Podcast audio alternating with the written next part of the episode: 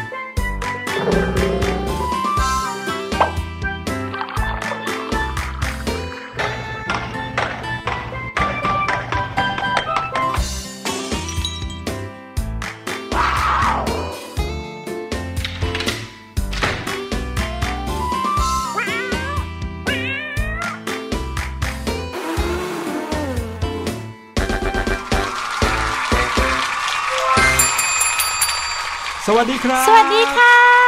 สวัสดีทุกๆคนเลยนะครับแหมมากันอย่างล้นหลามอีกเช่นเคย ใช่แล้ว ขอบคุณมากๆสำหรับการต้อนรับเป็นอย่างดีกันทุกๆวันโอ้นะโหครับเราไปทักทายน้องๆกันก่อนดีกว่าค่ะ สวัสดีครับทางซ้าย สวัสดีครับทางขวาอ่าพี่ๆมาแล้วนะคะ ตอนนี้พี่แนนแล้วก็พี่หลุยค่ะ มาประจำการที่เดิมค่ะหนึ่งชั่วโมงเต็มนับจากนี้ครับ กับรายการค่ะ เราจะได้มีเรื่องราวดีๆ มาอัปเดตกันอีกแล้วนะครับใช่แล้วทั้งข่าวสารจากทั่วทุกมุมโลก เรื่องราวว้าวๆจากพี่ลูกเจี๊ยบแล้วก็ช่วงเวลาที่จะพาพวกเรามาเข้าห้องเรียนกันแบบชิวๆ ใช่แล้วกับพี่ค่ะหลุยแล้วก็พี่แนนนะครับ เอาล่ะวันนี้นะต้องบอกเลยว่าเป็นวันที่ทำให้พี่หลุยเนี่ยเบิกบานสดใสมากทำไมคะ เพราะว่าช่วงนี้นะครับก็เป็นช่วงที่พ้นจากการล็อกดาวน์แล้วอืมจริง ๆ แล้วจะว่าไปเนี่ยถึงแม้จะพูดว่าปลดล็อกดาวน์เนี่ยนะครับค่ะแต่ก็เราคงจะต้องระมัดระวังกันเหมือนกันใช่ในเรื่องของการใช้ชีวิตในช่วง 2อสสัปดาห์ที่ผ่านมาค่ะหลาย ๆ คนที่ได้เห็นการเข้าไปใช้ชีวิตกันตามปกติในห้างสรรพสินค้าบ้างอืมสถานที่ต่างๆ บ้าง ก็คงจะเริ่มเห็นแล้วว่า เขาไม่ได้ทำเหมือนเดิมเหมือนอย่างที่เราทำกันก่อนที่จะมีโควิดนะค่ะเออ การจะเข้าร้านอะไรมีการเว้นระยะมต่อคิวกันมากขึ้นใช่เนี่ยพี่หลุยชอบมากเลยอย่างหนึ่งนะ ก็คือทำให้คนเนี่ยเข้าคิวกันเยอะขึ้นเลยนะ โอ้จริงค่ะพี่หลุยปกติอาจจะแบบไปยืนซ้อนๆกันเออไม่ยืนออมอัดเข้ากันคิวดันกันเข้าไปบ้างอะไรบ้างนะครับค่ะ เดี๋ยวนี้คนเข้าคิวกันเว้นระยะกันมากขึ้นอืมสำคัญอีกอย่างหนึ่งก็คือ เวลาจะเข้าไปในสถานที่แห่งไหน โดยเฉพาะในห้างสรรพสินค้าค่ะคนจะต้อง check in ใช่ไหมอ๋อใช่อ่า check in กับเว็บไซต์ไทยชนะ .com ค่ะนะครับ การ check in นี่ก็มีประโยชน์เหมือนกันอืมเพราะว่าจะทำให้รู้ว่าคนที่เป็นเจ้าของเบอร์โทรศัพท์เนี่ยที่ check in เนี่ยเขาเข้าไปในบริเวณนั้นวันไหนเวลาไหนค่ะซึ่งต้องบอกน้องๆ แล้วก็ยังไปถึงคุณพ่อคุณแม่ด้วยนะครับว่า อย่าขี้เกียจที่จะเช็คอินตามที่ต่างๆ ที่เราไปถึงนะอืมเนื่องจากว่ามีประโยชน์จริง ๆ ตอนที่เขาให้เราเช็คอินเนี่ยเราอาจจะรู้สึกว่ามันเสียเวลาอืมและทำให้เราทำอะไรล่าช้าไปสักนิดนึงค่ะนะครับแต่มีประโยชน์ก็ตรงที่ว่าเมื่อไหร่ก็ตามที่บังเอิญ มีการติดเชื้อไวรัสกันขึ้นมาอื้อหือมีการรู้ว่าเนี่ยวันเนี้ยเวลาเนี้ยมีคนที่ติดเชื้อเข้าไปเดินบริเวณนั้น เขาจะได้ตามรู้ว่า เออ แล้วในวันนั้นเวลานั้นเนี่ยมีใครที่ไปใช้พื้นที่ตรงนั้นเหมือนกันบ้าง คุณหมอจะได้โทรศัพท์ตรงมาที่คนที่เช็คอินได้ว่าอ๋อมันมีการค้นพบนะครับว่ามีคนที่ติดเชื้อเขาใช้พื้นที่ตรงนั้นเวลาเดียวกันกับที่คุณอยู่เลย ค่ะ คุณไปตรวจหน่อยดีไหมครับ โอ้โห เห็นไหมมันมีประโยชน์จริง ๆ อย่างนี้ดีเลยนะคะฮะ อาจจะเสียเวลาแค่ตอนทำนิดหน่อย แต่ถ้ามันเกิดผลอะไรภายภาคหน้าเนี่ย ถือว่ารวดเร็ว แล้วก็ใช่สามารถควบคุม แล้วก็ดูแลรักษาอย่างทันท่วงทีเลยค่ะ ใช่ครับ อันนี้พี่หลุยเห็นด้วย แล้วก็ต้องบอกว่าเป็นเรื่องที่ดีนะครับ และในช่วงเวลาที่เราอยู่กับโควิด -19 กันมาอย่างระมัดระวังนี้นะครับค่ะแต่ก็ด้วยความตระหนักนะครับอืมทำให้ตอนนี้ยอดผู้เสียชีวิตก็ไม่มีแล้วนะครับใช่มีแต่ผู้ที่อาจจะติดเชื้อเพิ่มขึ้นวันละ 1 คน 2 คน 3 คนอย่างมากนะครับค่ะถือว่าประเทศไทยเราทำได้ดีจริงใช่ๆอีกไม่นานนะครับนับนิ้วอีกไม่กี่ครั้ง เราก็จะได้กลับไปโรงเรียนแล้วอุ้ยอีกแค่แป๊บเดียวอีกไม่ถึงเดือนหรือเดือนหนึงเอง ใช่แล้วครับน้องๆ โดยเฉพาะยิ่งในเดือนมิถุนายนนี้มีวันสำคัญวันหนึ่งนะค่ะ วันดื่มนมโลกมีใครรู้จักบ้างโอ้ใช่วันที่หนึ่งมิถุนายน ใช่แล้ว ก็คือวันดื่มนมโลกค่ะ ถูกต้องใครที่ฟังเทปนี้ครั้งแรกวันที่ 1 มิถุนายนก็คือวันนี้เลย โอ้ใช่ จริง ๆ วันดื่มนมโลกเนี่ยเหมือนมันเป็นวันที่องค์การอาหารและเกษตรแห่งสหประชาชาติเลยนะ เขากำหนดวันนี้ขึ้นมาค่ะ เพื่อให้ทุกๆคนเนี่ยได้ตระหนักถึงความสำคัญของการดื่มนม อืมอืม จริง ๆ แล้วการดื่มนมเนี่ยนะดีมากๆเลย ถ้าพูดถึงเรื่องประโยชน์เนี่ยเยอะแยะมากมายครับเพราะว่ามีทั้งวิตามิน B มีทั้งโปรตีน มีทั้งแคลเซียม แมกนีเซียม ฟอสฟอรัส โอ้โห เยอะมากมายไปหมดเลยอะถูกต้องครับ สารอาหารเยอะจริง ๆ ในนมใช่นะฮะค่ะรัฐบาลก็ดี สาธารณสุขก็ดีหรือทั่วโลกอะค่ะแนะนำให้เด็กๆเนี่ยดื่มนมกันเยอะอุ้ยสมัยพี่หลุยมีไหมอะที่โรงเรียนเวลาปิดเทอมเขาจะให้นมเป็นลังเลยค่ะกลับมาบ้านๆใช่ครับโอ้พี่แนนจำได้พี่แนนชอบนมโรงเรียนมากเลยค่ะ อืมทุกวันนี้ก็ยังมีอยู่นะอืมแล้วก็เด็กๆหลาย ๆ คนก็ได้ดื่มนมเพิ่มมากขึ้นนอกจากนี้นะครับนมยังเป็นเครื่องดื่มที่มอบความสดชื่นให้กับเรา ไม่แตกต่างจากน้ำดื่มเลยแหละค่ะถ้าดื่มนมแค่แก้วหรือ 2 แก้วจะทำให้เรา รู้สึกสดชื่น แล้วก็ได้รับคุณค่าสารอาหารที่ร่างกายต้องการด้วยนะครับ โอ้โห ประโยชน์มากมายขนาดนี้ยังไงน้องๆ อย่าลืมดื่มนมกันเยอะๆนะคะ คุณพ่อคุณแม่มักจะบอกว่าอย่างน้อยที่สุดนะครับ ดื่มสองครั้งก็ได้ ตอนมื้อเช้า หรือไม่ก็ตอนตื่นนอนมาเนี่ยเนาะใช่ใชแล้วก็อีกทีหนึ่งก็คือก่อนเข้านอนะนะครับใครที่ดื่มนมก่อนนอนจะได้รับประโยชน์มากมายเลยครับ เพราะว่าในนมนั้นมีสารทริปโตเฟนที่ช่วยให้นอนหลับง่ายขึ้นนะครับแต่ไม่ว่าจะ มีประโยชน์แค่ไหน แต่ถ้าดื่มเยอะเกินไปโอ้โห ก่อนนอนดื่มนมสักลิตรหนึ่งแล้วกันอย่างเงี้ย อันนี้รับรองนอนไม่หลับแน่นอนอึดอัดนะครับบางคนนะครับเป็นผู้ใหญ่แล้วหรือโตแล้วเริ่มที่จะควบคุมน้ำตาลเขาก็จะบอกว่า ไม่ค่อยอยากดื่มนมหรอก เพราะว่ามีความเชื่อว่านมทำให้อ้วนมากขึ้นออาจจะน้ำตาลหรือไขมันในนมใช่ไหมคะใช่ แต่ต้องบอกก่อนครับว่าไม่ว่าจะเป็นนมชนิดไหนนะครับมีปริมาณไขมันเพียงแค่ไม่เกิน 3%นิดเดียวจริงๆนะครับโดยเฉพาะนมที่ปราศจากไขมันหรือนมพร่องไขมันเนี่ยนะครับมีแค่ 0.3%เท่านั้นโอ้น้อยมากๆได้เป็นปกติเลยนะ ใช่ เพราะฉะนั้นการดื่มนมเนี่ยส่วนใหญ่แล้วก็ดื่มเพื่อสุขภาพร่างกายที่แข็งแรงครับ ใช่ค่ะ ดื่มนมกันเยอะๆนะครับ เย่เดี๋ยวเราไปฟังเพลงพอกันดีกว่านะคะ ช่วงหน้า What's Going On รอน้องๆอยู่ค่ะ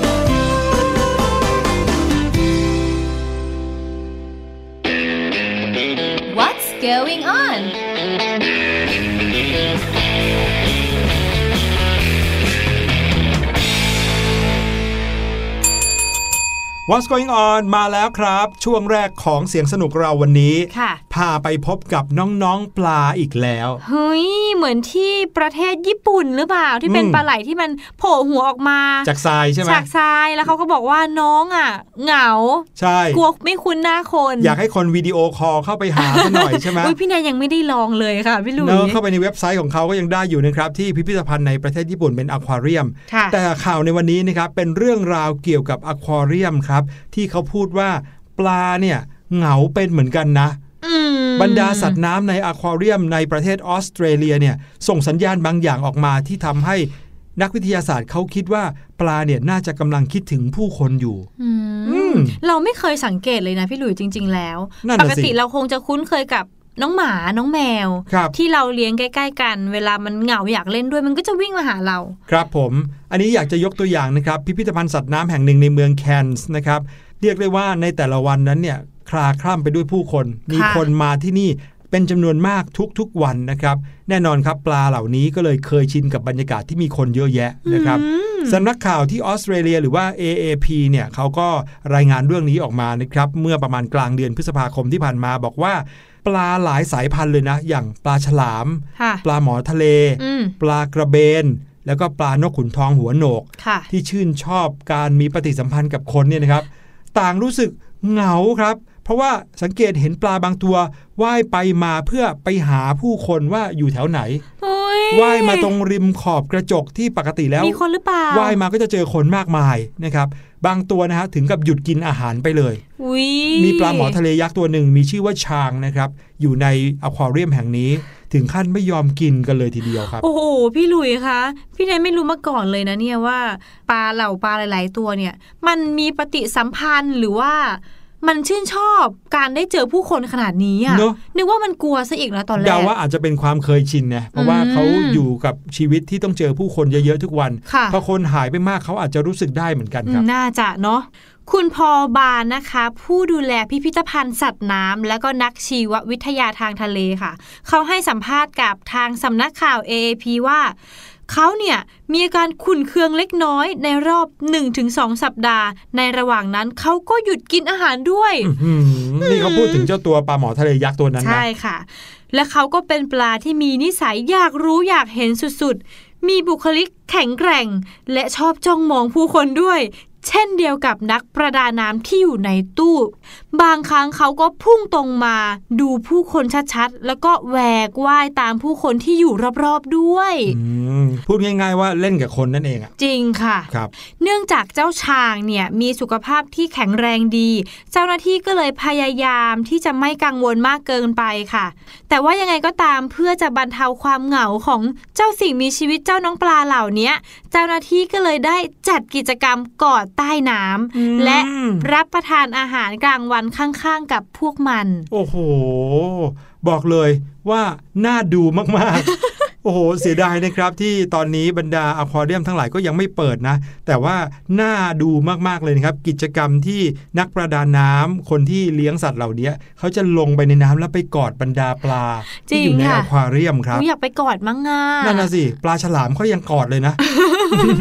หัวหน้าผู้บริหารพิพิธภัณฑ์สัตว์น้ำเมืองแคนส์ที่นี่นะครับ ชื่อว่าคุณแดเนียลเขาบอกว่า ฉลามเสือดาวเหล่านี้ พวกมันดูท่าทางจะชอบให้อุ้มหรือกอดเหมือนกับลูกสุนัขเลยทีเดียวครับคุณหลุยอืมโอ้โหดูสิครับ ฉลามยังจะชอบให้คนกอดเหรอเนี่เหยมือนน้องหมาเลยเนาะนั่นจริน่ะงสิเนาะคุณแดเนียลบอกว่า ปกติแล้วเรามีนักดำน้ำทำงานอยู่2คนครับ แต่ตอนนี้เราได้จัดให้เป็น 3 คนเลยทีเดียว เพื่อเพิ่มโอกาสให้พวกปลาได้ใกล้ชิดกับมนุษย์มากขึ้นอีกหน่อยครับ นอกจากนั้นผมก็อยากจะสร้างแรงกระตุ้นพิเศษให้กับพวกมันด้วย ให้รู้สึกว่าไม่ต้องเหงาเกินไป เพราะว่าพวกเรายังอยู่กับเขานั่นเองล่ะครับ โอ้โห น่าสนใจนะเรื่องนี้ จริงค่ะ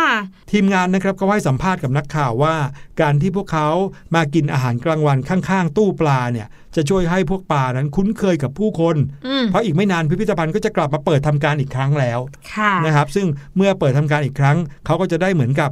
ค่อยๆ ปรับตัวเองให้ชินมากขึ้น ในการเจอคนที่มาหลากหลายครับ คุณบาร์นส์บอกว่า พวกเขาเนี่ยแล้วก็ทีมงานที่อควาเรียมแห่งเนี้ยก็จะไปนั่งอยู่ริมตู้ แล้วก็ไปกินอาหารเหมือนกินล่อปลาอย่างนั้นเลยนะ เหมือนไปอยู่เป็นเพื่อนปลานะเอพี่อหลุยในขณะจริงที่เขาแล้วกินมื้อเที่ยงของเขาเนี่ยเขาก็หันเข้าไปคุยกับบรรดาปลาที่ว่ายอยู่ใน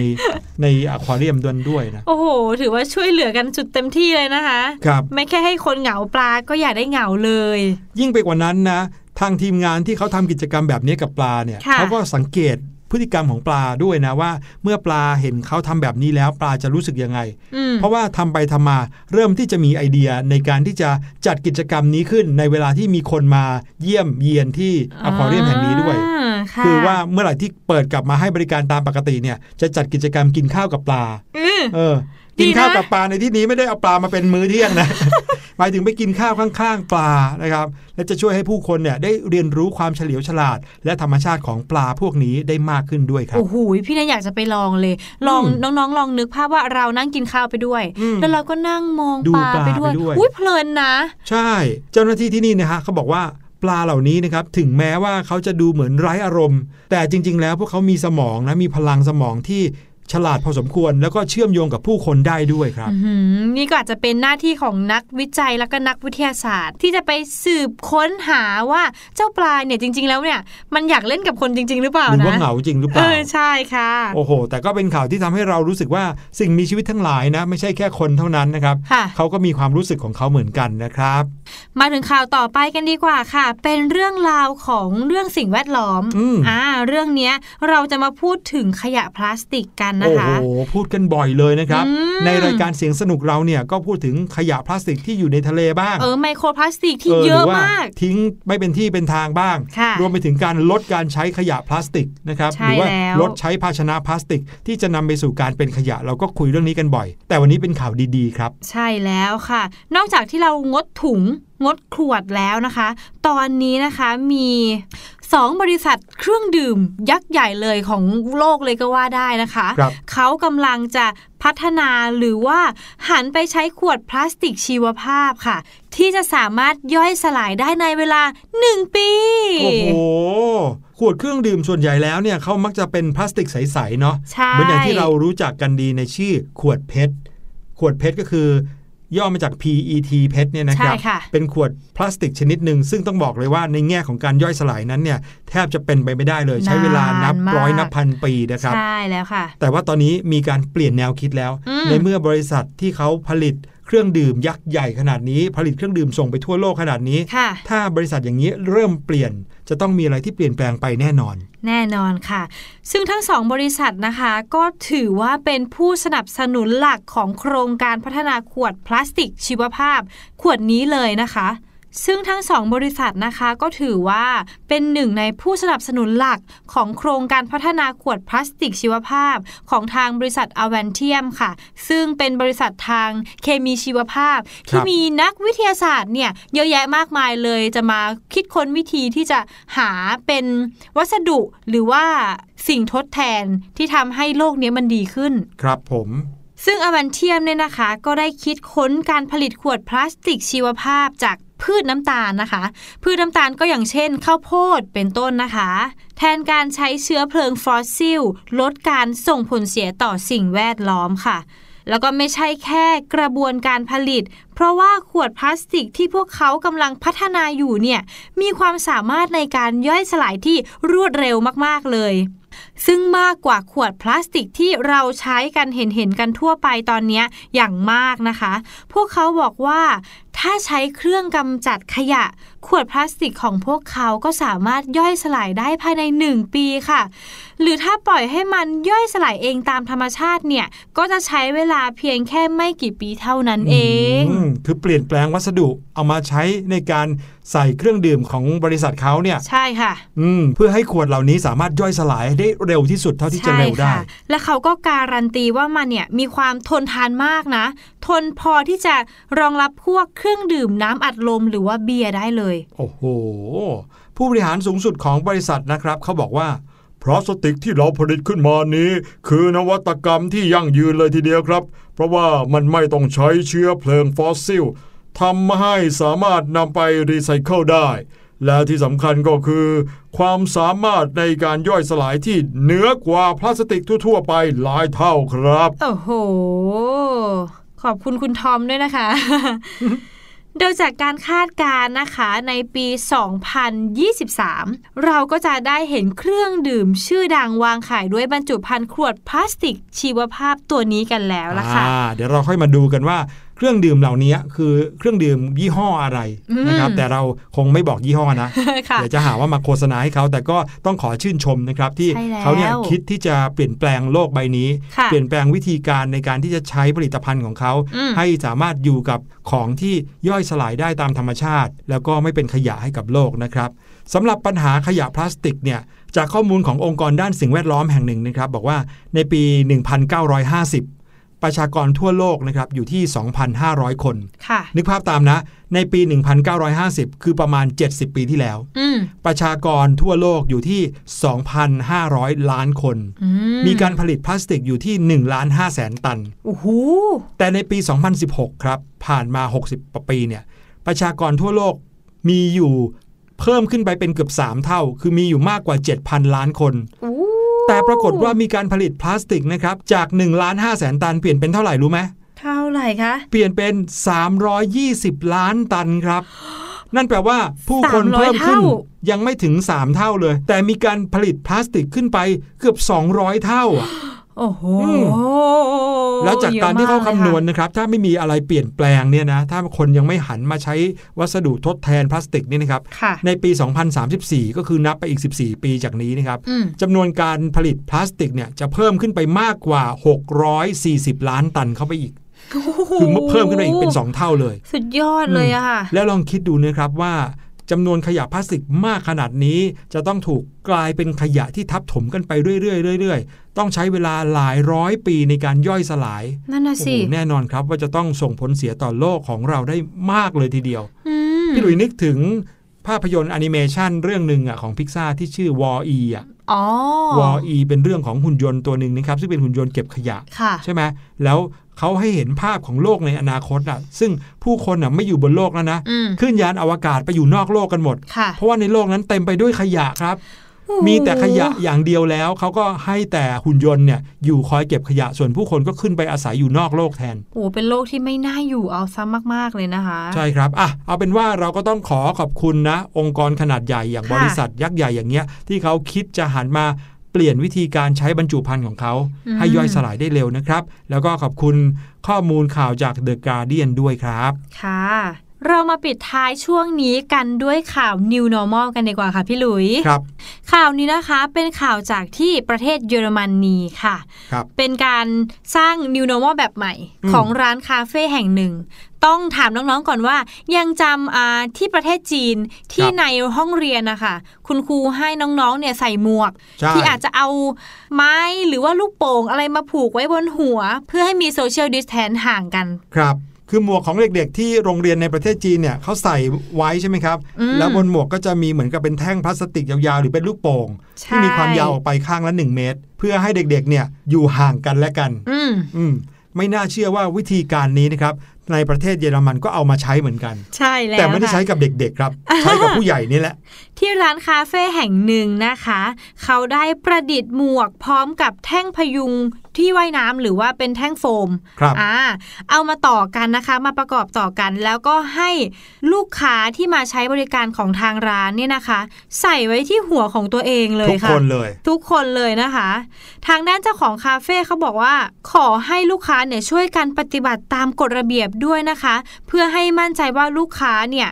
จะให้ความร่วมมือเรื่องระยะห่างทางสังคมของรัฐบาลด้วย ใช่ครับ น้องๆลองนึกภาพนะครับ ที่ต่างประเทศเนี่ยเขามักจะมีการเอาโต๊ะเก้าอี้เล็ก ๆ มาตั้งไว้หน้าร้านตรงริมถนนนี่แหละ เพราะว่าอืมอากาศมันดี แล้วก็ผู้คนก็เดินสัญจรไปมาไม่ได้แบบมีควันพิษเยอะแยะนะครับค่ะ ตรงพื้นที่ริมถนนที่มีเก้าอี้ต่างๆ โต๊ะเล็ก ๆ ต่าง ๆ มาตั้งวางไว้เนี่ย คนก็ก็จะมานั่งดื่มกาแฟอาบแดดกันอืมแต่อาบว่าแดดด้วยกลายเป็นว่าตอนนี้เนี่ยเขามานั่งดื่มกาแฟกันพร้อมกับการใส่หมวกทรงแปลกประหลาดนี้กันทุกคนเลยโอ้โหนะครับเป็นหมวกปจริงแล้วก็ค่ะมีแท่งโฟมเนาะยาวยาวๆเข้าออกไปข้างละเมตรสี่ข้างเลยซ้ายขวาหน้าหลัง ใส่กันสวยงามมากแต่ละคนนะครับ แน่นอนครับว่าภายหลังจากที่ทางร้านได้โพสต์ภาพถ่ายวิดีโอ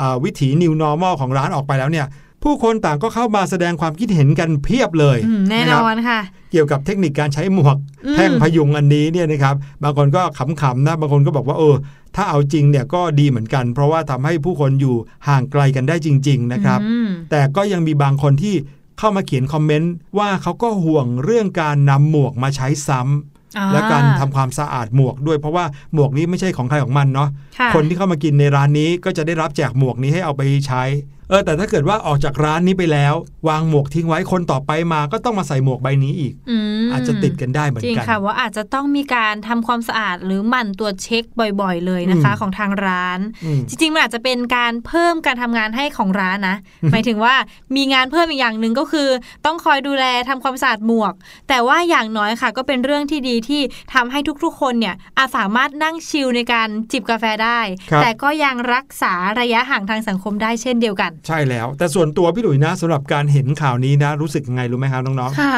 ๆรู้สึกว่าถ้าเด็กๆทำมันก็น่ารักดี แต่พอผู้ใหญ่ทำเนี่ยดูแล้วเหมือนกับว่าไม่จำเป็นยังไงก็ไม่รู้ เด็กๆเนี่ยน่าจะแบบอยอยากลองใส่อยากเออเล่นอะไรอย่างงี้กับเพื่อนๆนะคะ แต่อะแต่ผู้ใหญ่ก็ถืก็อคงว่าจะอืมอืมไม่อยากชื่นใส่ชมเขาก็แล้วกันโอเคที่เขาค่ะอุตส่าห์ทำนะครับ เพื่อค่ะให้เกิดการรักษาระยะห่างทางสังคม ขอบคุณข่าวจาก Daily Mail ด้วยครับ ใช่แล้วค่ะ ตอนนี้ What's Going On ของเราก็หมดเวลาลงแล้ว เดี๋ยวให้น้อง ๆ ไปพักฟังเพลงสักครู่ ช่วงหน้าพี่ลูกเจี๊ยบมารอเราอยู่ในช่วงรู้หรือไม่แล้วค่ะ คิดจะออกจากบ้าน โดยไม่ยอมบอกแม่ ระวังจะโดนดังแกเหมือนเจ้าแกะน้อย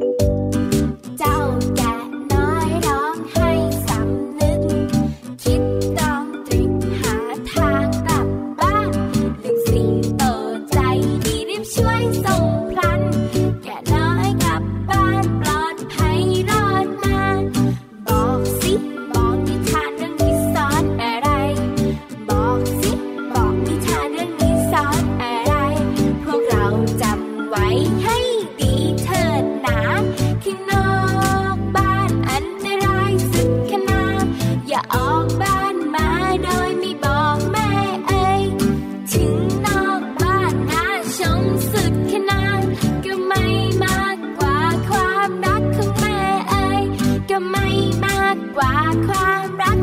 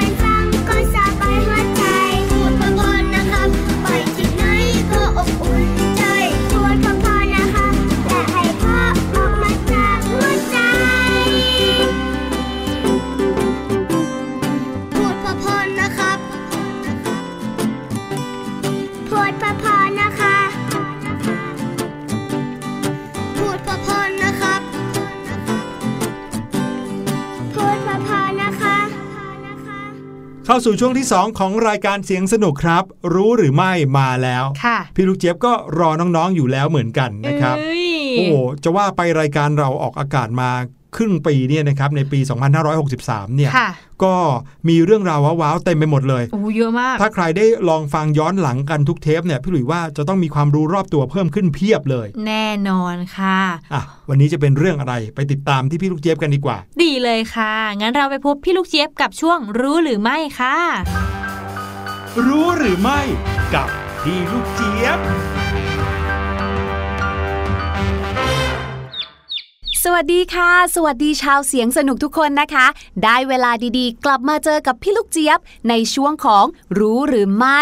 แน่นอนค่ะในช่วงนี้พี่ลูกเจี๊ยบก็จะมีเรื่องราว ที่ไม่ใช่ข่าวสาร แต่เป็นเรื่องน่ารู้นำมาฝากทุกคนค่ะ อย่างวันนี้พี่ลูกเจี๊ยบมีเรื่องราวของแสง UV น้องๆ เคยได้ยินคำนี้กันหรือเปล่าคะ ถ้าเกิดว่าเคย น้องๆ รู้หรือไม่คะว่า UV ที่เราได้ยินกันบ่อยๆ เวลาที่เราพูดถึงครีมกันแดดเนี่ยนะคะ มันคืออะไรก่อนที่จะไปพูดถึงแสง UV ค่ะ พี่ลูกเจี๊ยบขอพูดถึงแสงจากดวงอาทิตย์ก่อนก็แล้วกัน แสงจากดวงอาทิตย์นะคะ มีส่วนประกอบของความยาวคลื่น หรือที่เราเรียกว่าสเปกตรัมของแสงในหลากหลายส่วนเลยค่ะ ตั้งแต่สิ่งที่เราเรียกว่า รังสีแกมมา X-ray UV แสงสีรุ้ง อินฟราเรด ไมโครเวฟและ radio wave ทั้งหมดนี้คือคลื่นที่แสงอาทิตย์ผลิตออกมาค่ะ แล้วก็ส่งตรงมายังโลกของเรา แต่สายตาของเราค่ะ จะมองเห็นเพียงแค่แสงสีรุ้งเท่านั้น และเป็นความโชคดีที่โลกของเราเนี่ยมีชั้นบรรยากาศและชั้นโอโซน ที่สามารถปกป้องสิ่งมีชีวิตบนโลกใบนี้ ให้อยู่ห่างไกลจากอันตรายของรังสีบางตัวค่ะ ได้แก่ รังสีแกมมา เอ็กซเรย์แล้วก็ UV นั่นเองค่ะ แต่ในความเป็นจริงแล้วค่ะ ก็ยังมีรังสี UV บางส่วนนะคะ ที่สามารถมาถึงพื้นโลกของเราได้ค่ะ ในกลุ่มของรังสี UV จะแบ่งออกเป็นอีก 3 ชนิดย่อย นั่นก็คือ UVA UVB แล้วก็ UVC ค่ะ ง่ายมาก ๆ เลยใช่ไหมล่ะคะ เรียงกัน A B C เลยค่ะ โดยในธรรมชาติเนี่ยนะคะ แสง UVA เนี่ย จะสามารถทะลุผ่านชั้นบรรยากาศลงมาได้ค่ะ มาถึงผิวโลกของเราเลย อยู่ที่ประมาณ 95%ค่ะ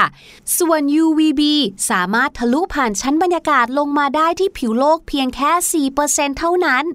และอันสุดท้ายก็คือ UVC ไม่สามารถที่จะลงมาสู่ชั้นพื้นผิวโลกของเราได้เลยค่ะ เนื่องจากถูกปิดกั้นด้วยชั้นบรรยากาศและชั้นโอโซนนั่นเองค่ะ ดังนั้นจึงเป็นไปได้ยากมากเลยค่ะ ถ้าเราเนี่ยไปยืนตากแดด เพื่อต้องการให้ได้รับรังสี UVC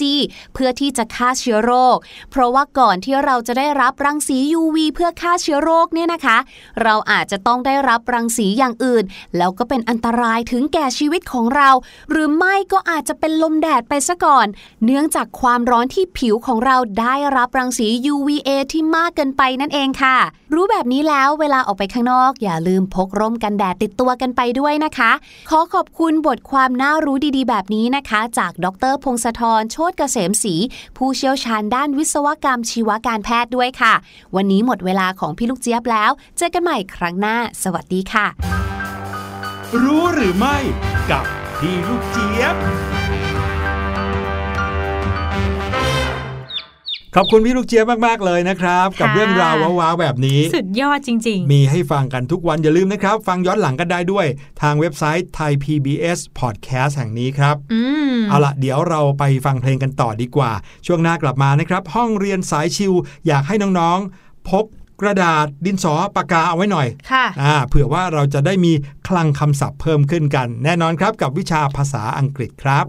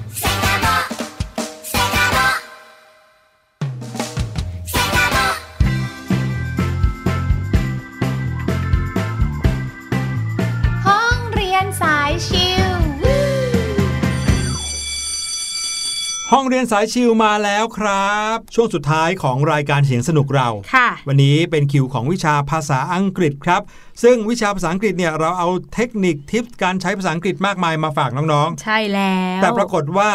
สิ่งที่น้องๆชอบที่สุดในวิชาภาษาอังกฤษคือการเพิ่มเติมคลังคำศัพท์ครับ แน่นอนค่ะเขาบอกอ่าว่าใครที่มีคำศัพท์อยู่ในหัวของเราเยอะนะ ก็ถือว่าอืมได้เปรียบคนอื่น ถูกต้องครับ เพราะว่าการสื่อสารกันเนี่ยไม่ว่าจะเป็นภาษาอะไรก็ตามค่ะขอแค่รู้ keyword นะหรือว่ารู้คำศัพท์ก็พอแล้วใช่บางทีแล้วอาจจะพูดไม่ถูกตามหลัก grammar ไวยากรณ์ต่างๆนะครับอืมแต่การสื่อสารกันบางทีอะมีแค่คำคำเดียว เช่น สมมุติว่าพี่หลุยเดินมาหาพี่แนนนะค่ะแล้วบอกแบบพี่แนนพี่แนน toilet toilet อย่างเงี้ยพูดแค่เนี้ยพี่แนนรู้ไหมว่าพี่หลุยต้องการอะไรรู้ค่ะว่า อยากไปเข้าห้องน้ำใช่ไหมไม่จำเป็นต้องพูดแบบภาษาอังกฤษให้เต็มประโยคขนาดนั้นนะครับใช่ดังนั้นคำศัพท์จึงเป็นสิ่งสำคัญมากๆเลย วันนี้พาน้องๆมาพบกับคำศัพท์อีกหลายหมวดเลยนะครับค่ะพี่หลุยกับพี่แนนจะพูดคนละหนึ่งคำในหมวดนั้น แล้วน้องๆก็ลองคิดถึงอีกหนึ่งคำก็แล้วกันนะดีครับเลยค่ะ หมวดแรกครับยังคงอยู่กันที่หมวดร่างกายก็แล้วกัน เพราะว่าโอเคเมื่อครั้งที่แล้วพูดไปไม่กี่คำคใช่ำคำสั้นๆด้วย วันนี้พี่หลุยขอพูดถึงคำว่า elbow elbow นะครับ elbow แปลว่า ข้อศอกครับ ค่ะ ของพี่แนนบ้างนะคะ พี่แนนเอาคำว่า mouth mouth m o u t h mouth ก็คือปากของเรานั่นเอง ถูกต้องแหมพี่แนนนี่ ทำไมคำศัพท์ง่ายขนาดนี้ล่ะเอาครับง่ายไปเหรอคะต้องยากขึ้นหน่งั้อยนแล้เดี๋ยววครั้งหน้าพี่แนนจะเอาคำยากๆเลยดีไหมอืมเอาเป็นอวัยวะภายในเลยไหมโอ้ยดีค่ะดีค่ะอะอะโอเค มาที่หมวดครอบครัวกันหน่อยดีกว่าครับค่ะหมวดครอบครัวเนี่ยนะครับพี่หลุยนึกถึงคำคำหนึ่งที่ยาวมาก แต่ค่ะไม่ยากเลยนะครับ คือคำว่า grandfather grandfather นะครับคำนี้ก็คือ คุณปู่หรือคุณตานั่นเองครับ เพราะว่า father แปลว่าพ่อใช่ไหมค่ะแต่ถ้า grand ก็คือว่าเป็นพ่อของพ่อคือคำว่า grand คือยิ่งใหญ่นะครับอืม G R A N D grand คำนี้นะครับ เมื่อมาอยู่หน้าคำว่า father นะครับ หมายถึงพ่อของพ่อ หรือว่าพ่อของแม่คือคุณปู่หรือคุณตานั่นเอง ค่ะ พี่แนนนะคะขอใช้คำว่า daughter daughter ก็คือลูกสาวนั่นเองค่ะครับ D A U G H T E R daughter ก็คือลูกสาวค่ะ ครับผมอะพี่แนนเลือกมาอีกสักหมวดสิครับของพี่แนนนะคะขอเป็นคำที่เกี่ยวข้องกับสถานที่ดีกว่าค่ะ ดีฮะอ่าเอาคำว่า airport airport airport หรือว่าสนามบินนั่นเองค่ะ ครับ A I R P O R T airport ก็คือสนามบินค่ะ ครับผมอีกคำหนึ่งของพี่หลุยเนี่ยเป็นคำที่น้องๆ น่าจะคุ้นเคย เพราะว่ามีอยู่ในทุกๆ โรงเรียนเลย อะไรคะคือคำว่า library อ่า library นะครับ L I B R A R Y library แปลว่า ห้องสมุดครับ มาที่อีกหมวดหนึ่งดีกว่า พี่หลุยขอหมวดนี้ฮะสวนสัตว์ สวนสัตว์ภาษาอังกฤษก็คือ zoo ใช่ไหมค่ะ zoo z double o zoo ก็คือสวนสัตว์ พี่หลุยเนี่ยพาน้องๆไปรู้จักกับสัตว์เลื้อยคลานกันดีกว่าโอ้โหยสัตว์เลื้อยคลานภาษาอังกฤษใช้คำว่า reptile reptile นะครับ R E P T I L E reptile ก็คือสัตว์เลื้อยคลานครับ พี่แนน งั้นพี่แนนจะขอคำว่า cage cage C A G E cage ก็คือกรงค่ะ ใช่คำว่า cage นี่นะครับ สามารถเอาไปใช้กับกรงที่เอาไว้เป็นที่อยู่ของน้องหมาน้องแมวที่บ้านเราได้ด้วยใช่ก็ใช้คำว่าแล้ว cage ได้เหมือนกันนะครับ ไปอีกสักหนึ่งหมวดก็แล้วกันนะครับ พี่หลุยค่ะขอเป็นหมวดอาชีพดีกว่า อาชีพหรือว่า occupation นะครับ อาชีพวันนี้พาน้องๆไปรู้จักกับอาชีพ คนขายหนังสือครับ อืม คนขายหนังสือเนี่ยง่ายมากเลย ก็คือเอาคำว่าคนขายมาบวกกับคำว่าหนังสือค่ะก็คือ book seller นะครับ book seller B O O K S E L L E R book seller คนขายหนังสือครับ อืมเอ๊ะงั้นของพี่แนนเป็นอาชีพ engineer engineer E N G I N E E R engineer ก็คือวิศวกรนั่นเองค่ะ ใช่แล้วครับ โอ้โห น้อง ๆ ครับ มีใครนึกถึงศัพท์คำไหนกันบ้างครับ ที่เกี่ยวกับหมวดแต่ละหมวด จริง ๆ ยังมีอีกหลายหมวดเลยนะ ใช่เอาแค่ค่ะในห้องน้ำเนี่ย โอ้โห มีศัพท์อีกเพียบนะครับ ในห้องครัวศัพท์ก็อีกเยอะแยะ เรื่องอาหารเรื่องผักผลไม้อีกเพียบเลย มากมายเลยค่ะ ยังไงก็อาจจะไปชวนคุณพ่อคุณแม่หรือพี่น้องที่บ้านเนี่ยลองมาทายคำศัพท์กันใช่อย่างนี้ดีไหมก่อนมื้อเย็นอย่างนี้ยนะครับอืมเมื่อมานั่งพร้อมหน้าพร้อมตาแล้ว ลองดูคุณพ่อครับถ้าเกิดว่าพูดคำศัพท์หมวดรถยนต์ คุณพ่อนึกถึงคำว่าอะไรบ้างครับอ่าแหมคุณแม่ครับ คำศัพท์ในหมวดห้องครัว ค่ะ คุณแม่นึกถึงคำว่าอะไรบ้างครับอืมนี่ บางทีน้องๆ อาจจะได้คำศัพท์ใหม่ๆ ที่ตัวเองก็ยังไม่รู้ได้นะ เยี่ยมมากเลยค่ะ และนั่นก็คือทั้งหมดในรายการเสียงสนุกในวันนี้นะคะ วันนี้หมดเวลาลงแล้วค่ะเปิดแป๊บเดียวเองนะ ใช่แล้วว่าอืมเดี๋ยวพบกับพี่แนนแล้วก็พี่หลุยใหม่ในครั้งหน้านะคะ วันนี้สวัสดีค่ะ สวัสดีครับ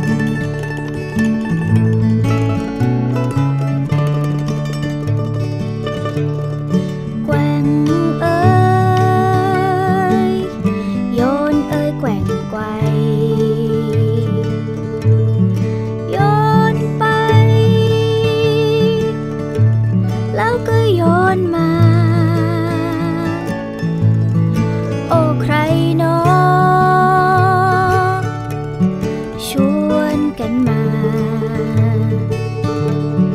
เล่นชิงช้า สามคนยามเย็น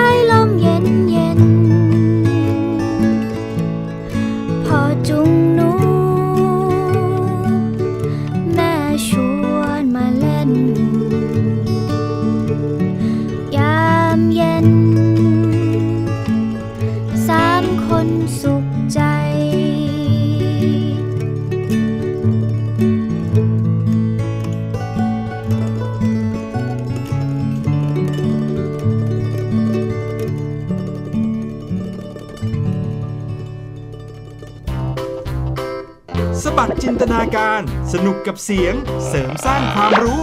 ในรายการ